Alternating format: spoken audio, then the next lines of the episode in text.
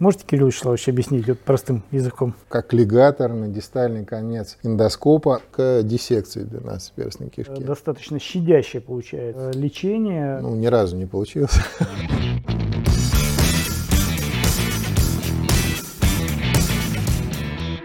Здравствуйте, друзья! Вот мы снова с вами в желтой студии, снова э, очередной наш подкаст, э, подкаст, посвященный теме FTRD.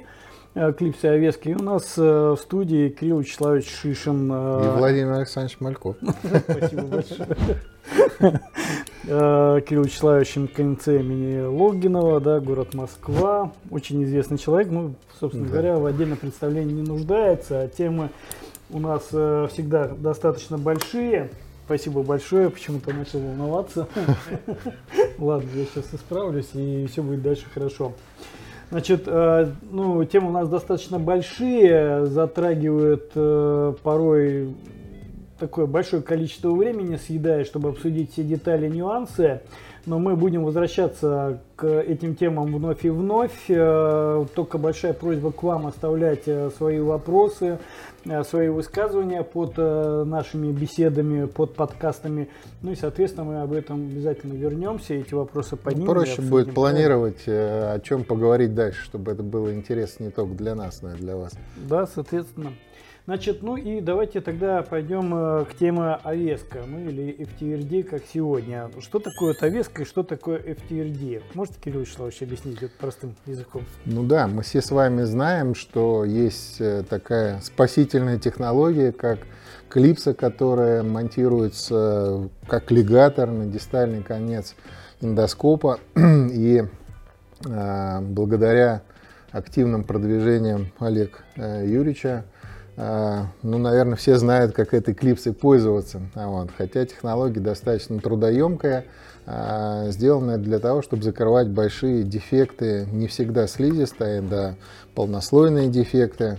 Ну, после того, как они, естественно, образуются. Образуются они после того, как мы делаем что-то грандиозное, большое, а, удаляем какие-то большие новообразования, либо делаем полнослойные резекции – в желудке или в толстой кишке, это не имеет принципиального значения. Сама технология подразумевает, что а, монтируется большая нитиноловая клипса, она имеет такие достаточно острые зубцы, если мы при помощи а, специальных а, щипцов, Twin Grasper, так называемый, захватываем две стенки э, в области перфорации и потом скидываем туда клипсу, то она фиксирует и закрывает это большое отверстие. И фиксация при правильном использовании бывает полнослойной. То есть мы адаптируем слои, э, грубо говоря, серозный слой к серозному слою.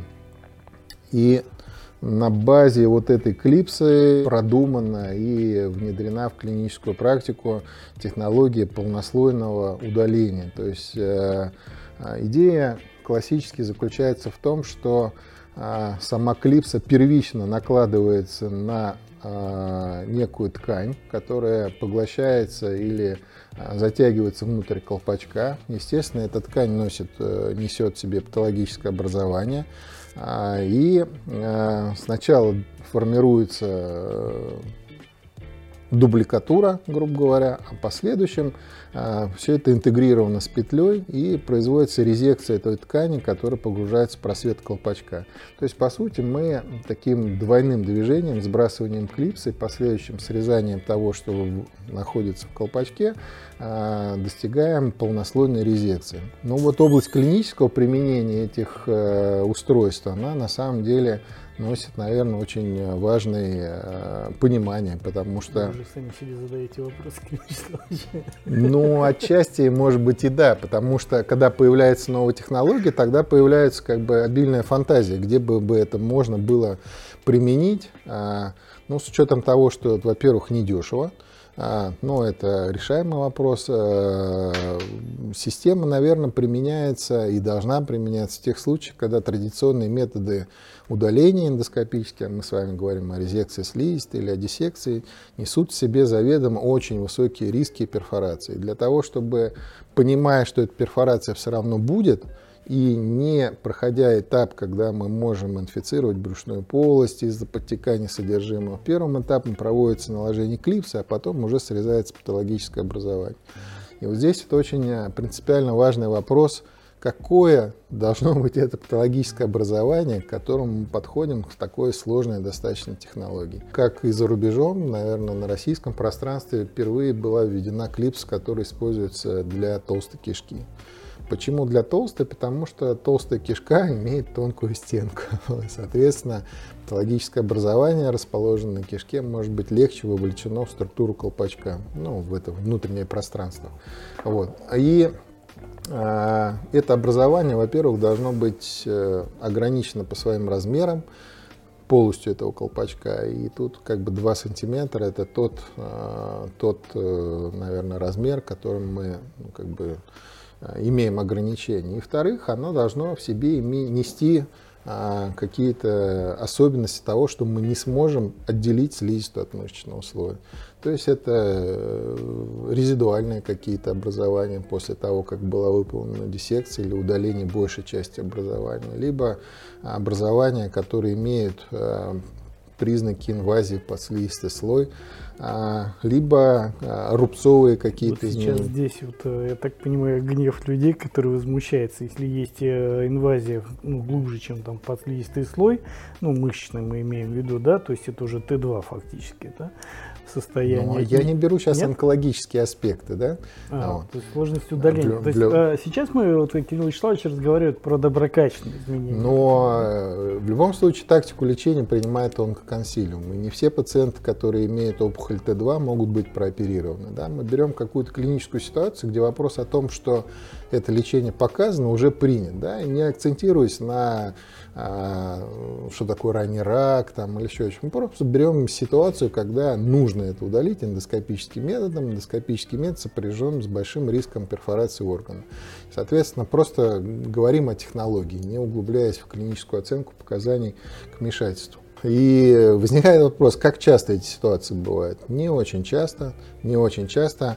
И, э, но это не говорит о том, что эта технология не нужна. Эти нечастые ситуации именно бывают тогда, когда э, ну, мы не знаем, как удалить. То есть как бы эндоскопия сопряжена с риском э, перфорации и, соответственно, потенциальных осложнений, сложных для лечение, а хирургическое вмешательство, оно является ну, у этого пациента нежелательным по силу своей агрессивности. Да? Либо маленькое образование доброкачественного характера, либо какое-то маленькое образование, которым, у человека, которому не хочется делать большую операцию.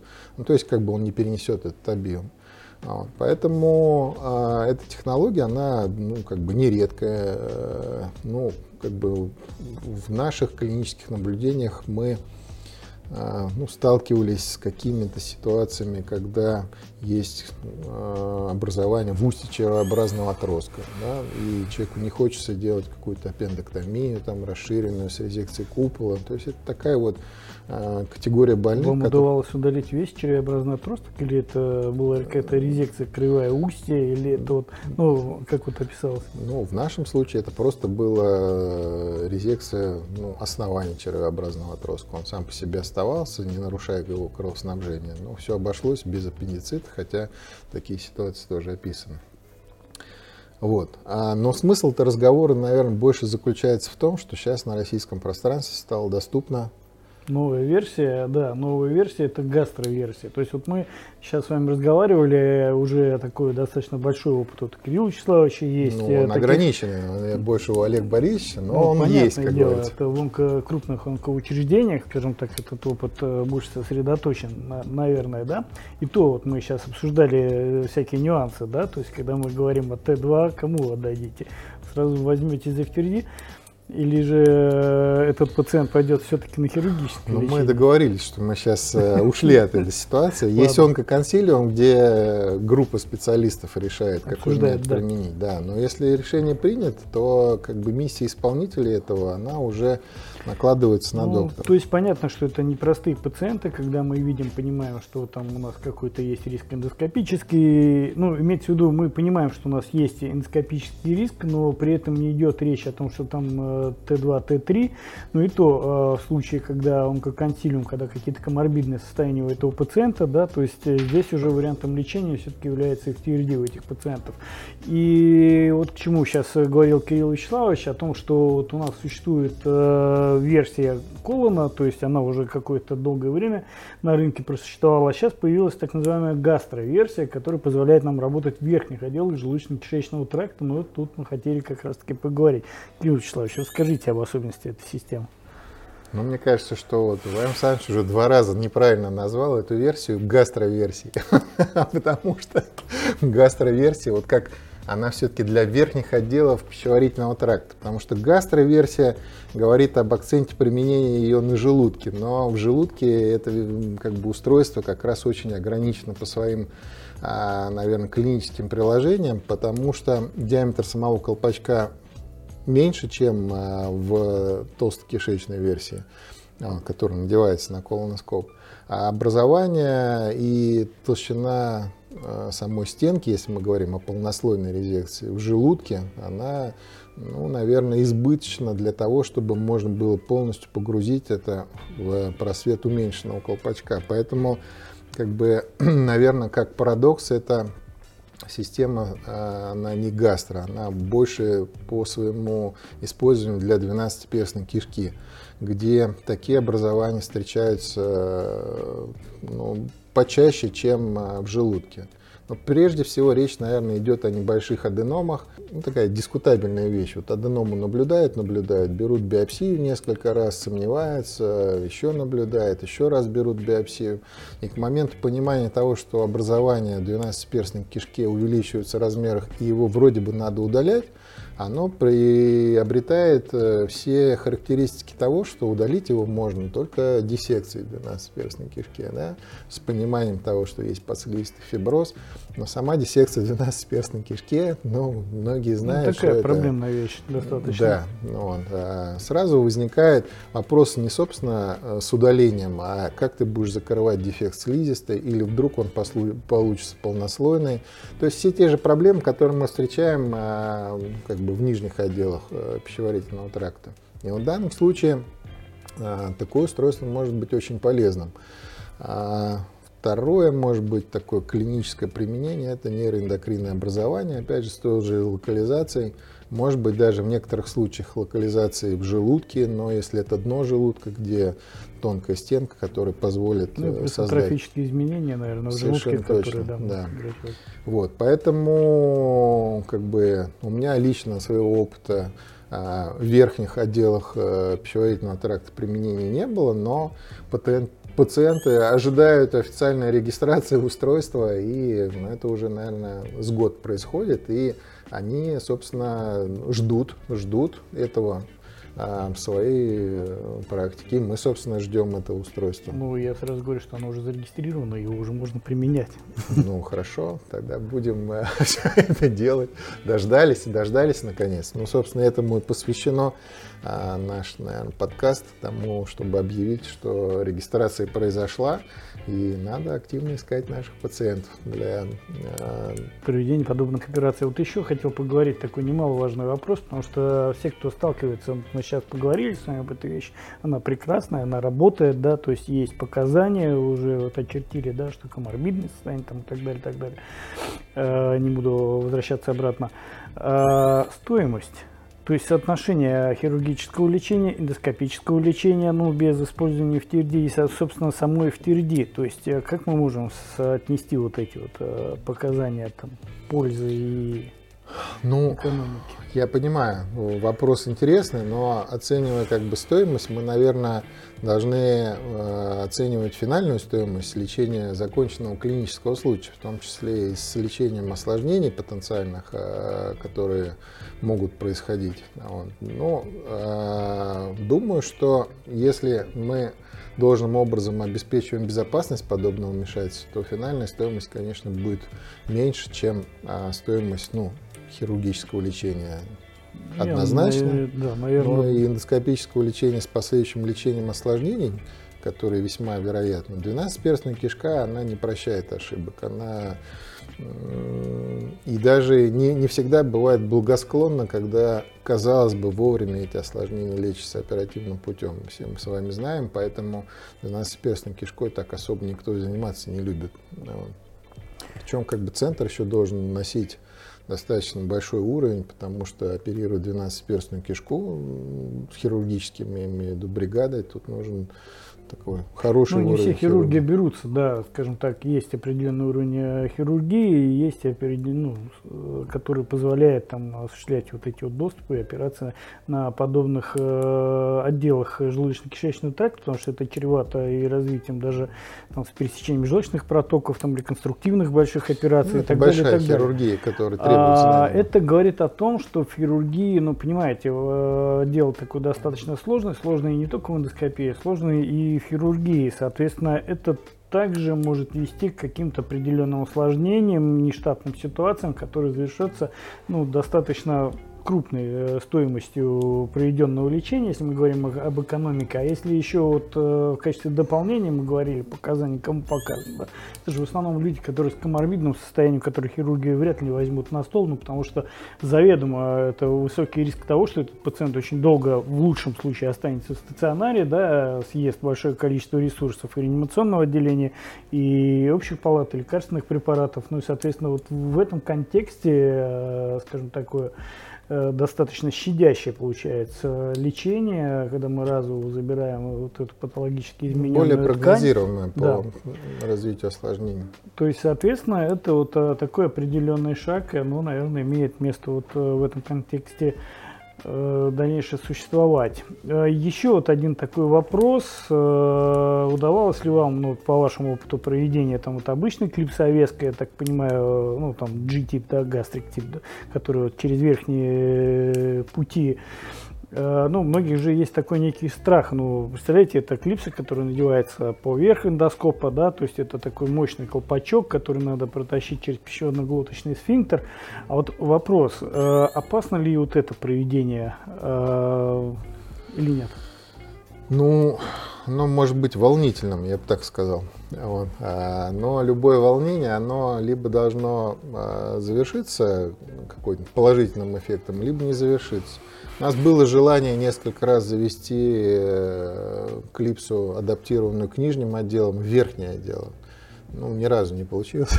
Видимо, где-то там э, разум нас вовремя остановил. И как бы... То есть до попытки так и не дошло, я так понимаю. Ну да, потому что перфорация глоточно-пищеводного перехода это тоже не менее грозное осложнение. Поэтому здесь надо взвешивать риски. И э, ну, все-таки, если это для низа, так а это бывали для низа. проблемы вот, э, с невозможностью завести вот, клип советский через ну, э, которой гастроверсии не было.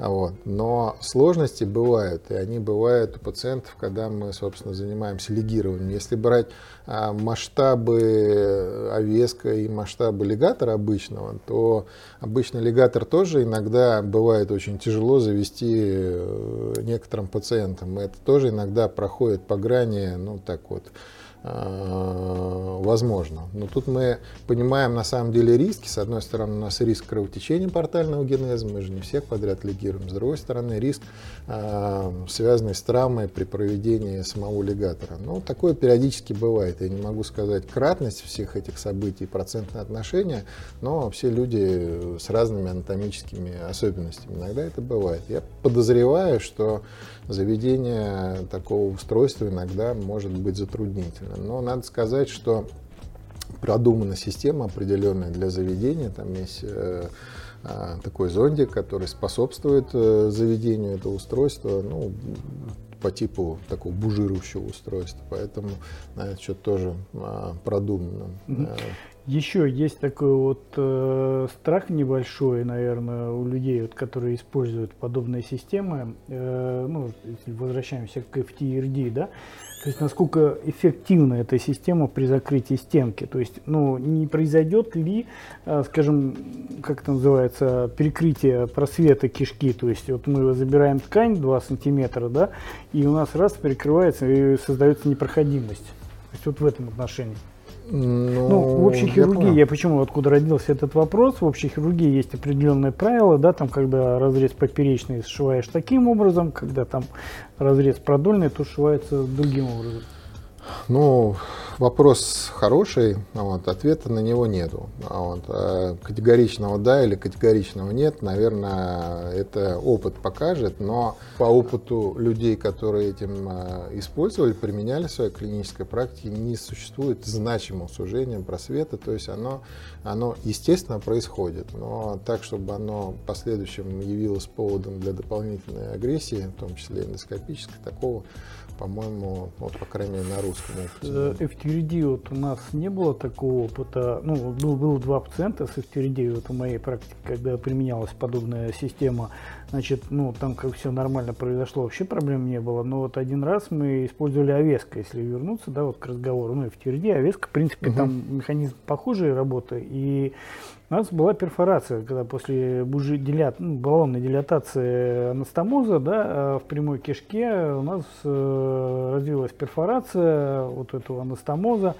И мы тогда сшили э, просто клипсовеска, ну, фактически диаметр был там 2-3 миллиметра, то есть дальше баллонной дилатации не стали делать этот пациент пришел к нам где-то, ну, отпустили спокойно, сутки понаблюдали за ним, все благополучно у этого пациента. А через месяц он пришел, саморазбужировалась эта вся система, и все вполне прилично там было.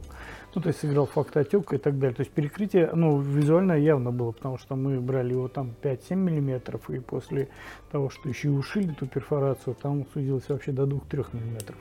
Но, как правило, эта ситуация потом разрешилась. Я так понимаю, что за счет того, что, наверное, одна стенка захватывается, то есть не вся. Ну, да, кишка. и остающиеся ткани, они же не подвергнуты патологическому изменению, а кишка, она достаточно так, способна расти, ну, растягивать. Ну, это так, Тут на самом деле мы можем фантазировать, но ну, есть, есть разные э, клинические Да, ситуации. различные системы умные, они все-таки требуют какого-то такого определенного умного подхода. И, ну, наверное, благодарность компании Indostars вот в этом плане, что вам не просто эту систему продадут и вы ее возьмете пользоваться, а вы обязательно будете э, приглашены на специальный тренинг, где получите соответствующие сертификаты, после этого сможете использовать э, вот эту систему. Я даже больше скажу, вам ее просто не продадут, пока вы не пройдете такой тренинг, потому что умные вещи надо применять по-умному. Мы же понимаем, что а, желание иногда, э, ну, как это самое, затмевает разум.